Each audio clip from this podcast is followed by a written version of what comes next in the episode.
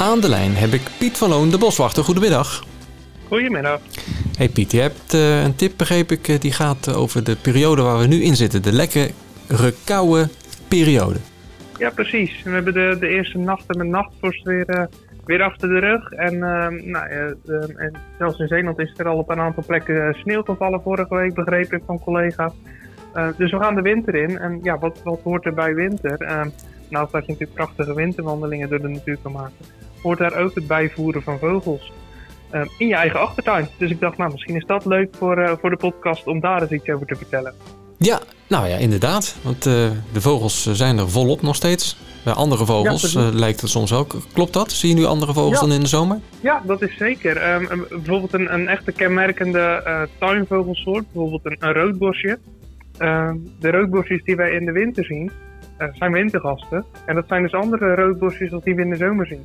Toch wel, De, oké. de roodbosjes van de zomer, die, uh, die trekken als het bij ons winter wordt verder zuidelijk. En dan komen juist uh, de, de, de roodbosjes uit Scandinavië bijvoorbeeld, die trekken dan meer hierheen. Dus dat zijn eigenlijk ja, gewoon in, in Nederland al twee verschillende soorten roodbosjes, zeg maar. Ja, ja, ja. Oh, grappig. Dus dat is wel heel grappig, ja, absoluut. Maar die zoeken voer in de die zoeken tuin? Voer. Ja, en, uh, en zeker als het gaat vriezen, uh, dan uh, als, als de bodem hard is en ze kunnen geen, geen wormpjes meer, meer pikken in, in de bo bodem bijvoorbeeld. of er, er zitten geen, geen zaden en pitjes en besjes meer aan struiten. Um, ja, dan, dan kun je ze bijvoeren. En dat is natuurlijk iets wat we al, al jaren als, als mensen doen. En wat, waar we de bekende mezenbollen van kennen. oh ja. en, maar, maar we zien ook vaak dat mensen brood voeren. En er zijn wel een aantal tips als je dat wil doen, uh, waar je op kan letten om het ook voor, voor de vogels uh, zo goed mogelijk te doen, zeg maar. Uh, en dat is bijvoorbeeld bij, bij. Daar ehm, zie je dat er tegenwoordig heel veel mezenbolletjes in plastic netjes verkocht worden. En wat we zien is dat die meesjes daar soms wel eens met de pootjes in blijven hangen. Uh, er is een onderzoek geweest door de vogelbescherming. En, en die, ja, die zien dat uh, vooral de, de pimpelmees en de echte wat kleinere mees, dat die daar uh, wat sneller in blijft hangen.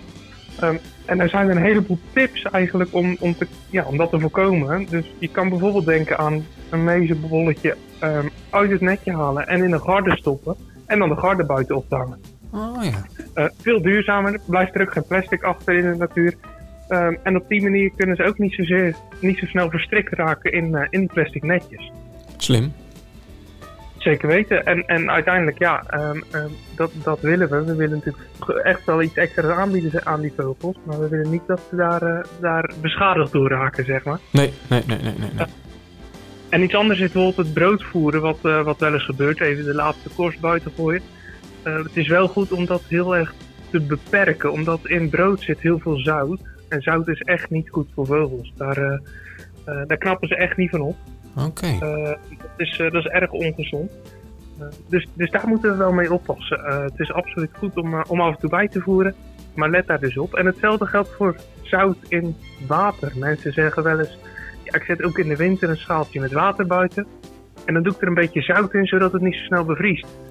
Ja. Maar dat zout dat in het water zit, mm -mm. dat drinken de vogels vervolgens ook op. Voel hem aankomen, ja. ja. Dus dat, uh, ook dat is niet, uh, niet de allerbeste oplossing. Een schaaltje water kan absoluut uh, wel, wel buiten gezet worden. Zeker nu nog, omdat het nu nog niet echt vriest.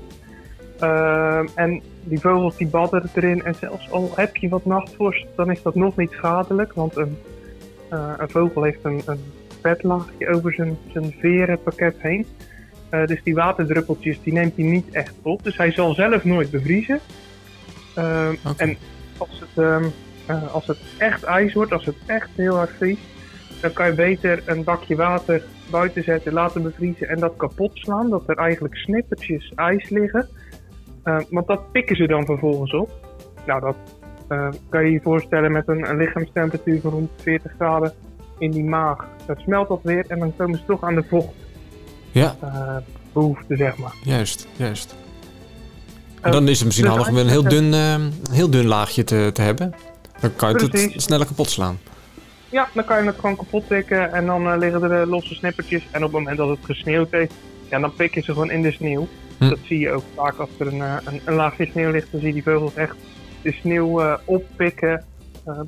om, om te drinken uiteindelijk. Ja, ja, ja, precies. Dus um, absoluut lekker bijvoeren in de winter. naast dat het goed is voor de vogels als extraatje, is het ook gewoon heel erg leuk om dan vanuit je huiskamer of keuken de vogels te kunnen zien. Ja, inderdaad. want ja, het is natuurlijk een ideale observatieplek vanaf, vanaf je eigen raam. Ehm, en ja, zorg daarbij dus dat je de goede soorten voer gebruikt, om het zo maar te noemen. Dat het veilig gebeurt ehm, en dat er dus niet te veel zout of suiker in zit. Zodat, uh, zodat ze er ook echt iets aan hebben. Nou, dit is uh, weer een hele goede tip, Piet. Want ja, je wil goed doen voor die beesten. En ongemerkt dan doe je het misschien toch niet goed.